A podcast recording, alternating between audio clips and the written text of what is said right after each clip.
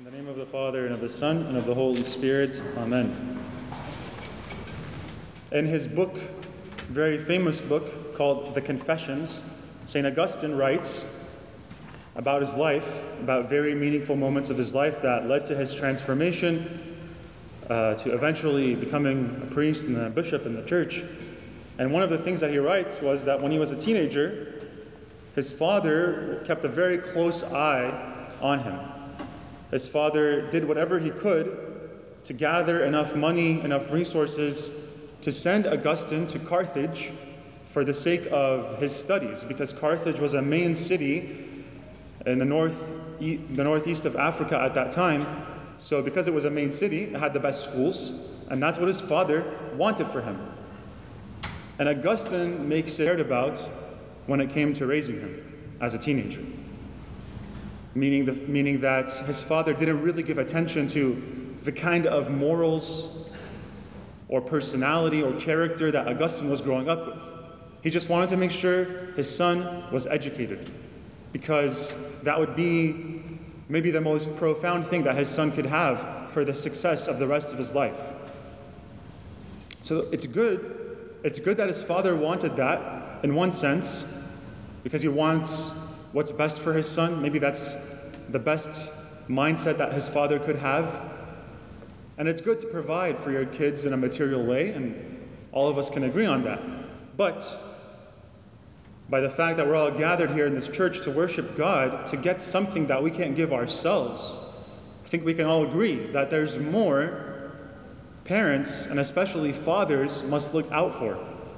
And of course, and I'm mentioning this because this weekend we're celebrating Father's Day. So there's more to raising a child, there's more to being a father than just the providing of material things. So then, there's a logical question.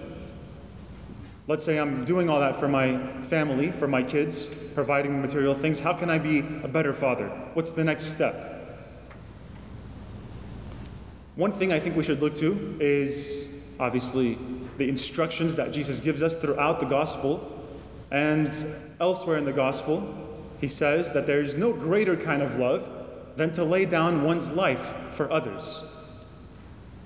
And in one sense, this clearly refers to Jesus' own sacrifice on the cross that paid the debt of all of our sins. There's no greater love than that sacrifice where he actually, literally laid down his life but that's not all he did in laying down his life. He laid down his life on the cross, but with that, he also laid out how to live in the shape of a cross, how to live in a cruciform way.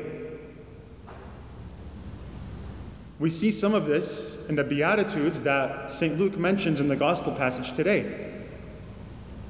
The most popular version of the Beatitudes is in St. Matthew's Gospel, but St. Luke has an account of it as well, where Jesus is laying out some blessed ways to live and some woeful ways to live.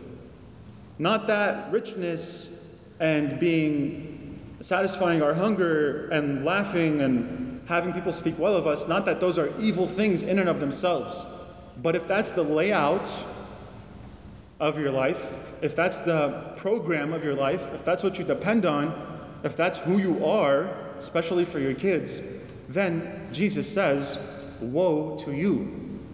Because that is not the kind of version of ourselves that we should be giving over to our families. So, why is this so profound? Why, why can we connect Jesus giving Beatitudes to Father's Day? to being a good, a good father, to taking that next step beyond just providing materially for our families. How can we do that? Well, Jesus, he doesn't just lecture about the Beatitudes. He doesn't just sit there and say, Blessed are you who do this, and blessed are you who do this, and good luck. Jesus embodies the Beatitudes.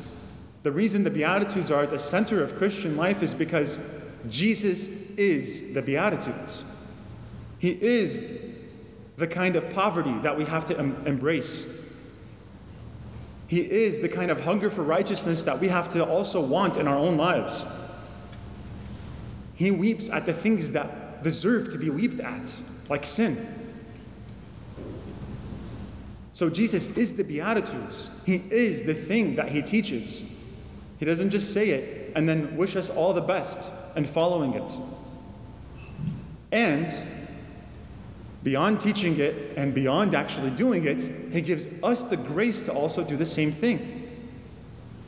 So, what's going on here? He doesn't just provide for us materially, vocally, He does everything it takes to prevent us from losing ourselves, to prevent us from destroying ourselves by teaching us and by action. And that action, more than anywhere, occurs on the cross occurs when he gives himself over to us fully, over to his Father and over to us. This is authentic, true fatherhood. Not just giving things to your family, but giving yourself. Giving yourself. Being a man of virtue and a loving husband, both for the sake of our sons to see what a real man looks like and acts like and also for the sake of our daughters so they can see what a real man is, how a real man should love. So our sons and daughters can have templates of manhood, of fatherhood, in the midst of a world that is very, very backward, that denies fundamental truths about humanity, about what's good for humanity. Fatherhood is more important now than it's ever been. This is a serious responsibility.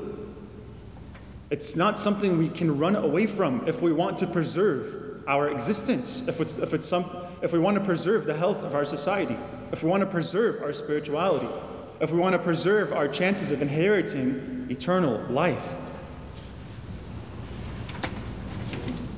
We're not always going to be perfect when we're trying to do this. A lot of fathers understand their responsibility. A lot of fathers try to do their best, but we're going to fail. We're going to fall into sin here and there. But these mistakes, these sins must be admitted and they must be fixed. And while we often fail, we have to keep trying because it's worth it. And because, like I said, the consequences are serious. We should also remind ourselves, amongst our failures, that we have a heavenly Father, but has already fulfilled and completed what the ideal of fatherhood is by the sacrifice of the cross that has given us the chance to leave behind sin and to enter his household. So, brothers and sisters, today let us be thankful for all the good examples of fatherhood that we've had in our lives, and let us renew our efforts to embracing the ideals of fatherhood, to embracing the, the virtue of fatherhood, so that, like I said, we can be examples for those that we've been entrusted, for those that have been given as a gift to us. In the same way that God has given us all the inheritance we could ask for, especially in His body and blood that we will receive in this Mass. Amen.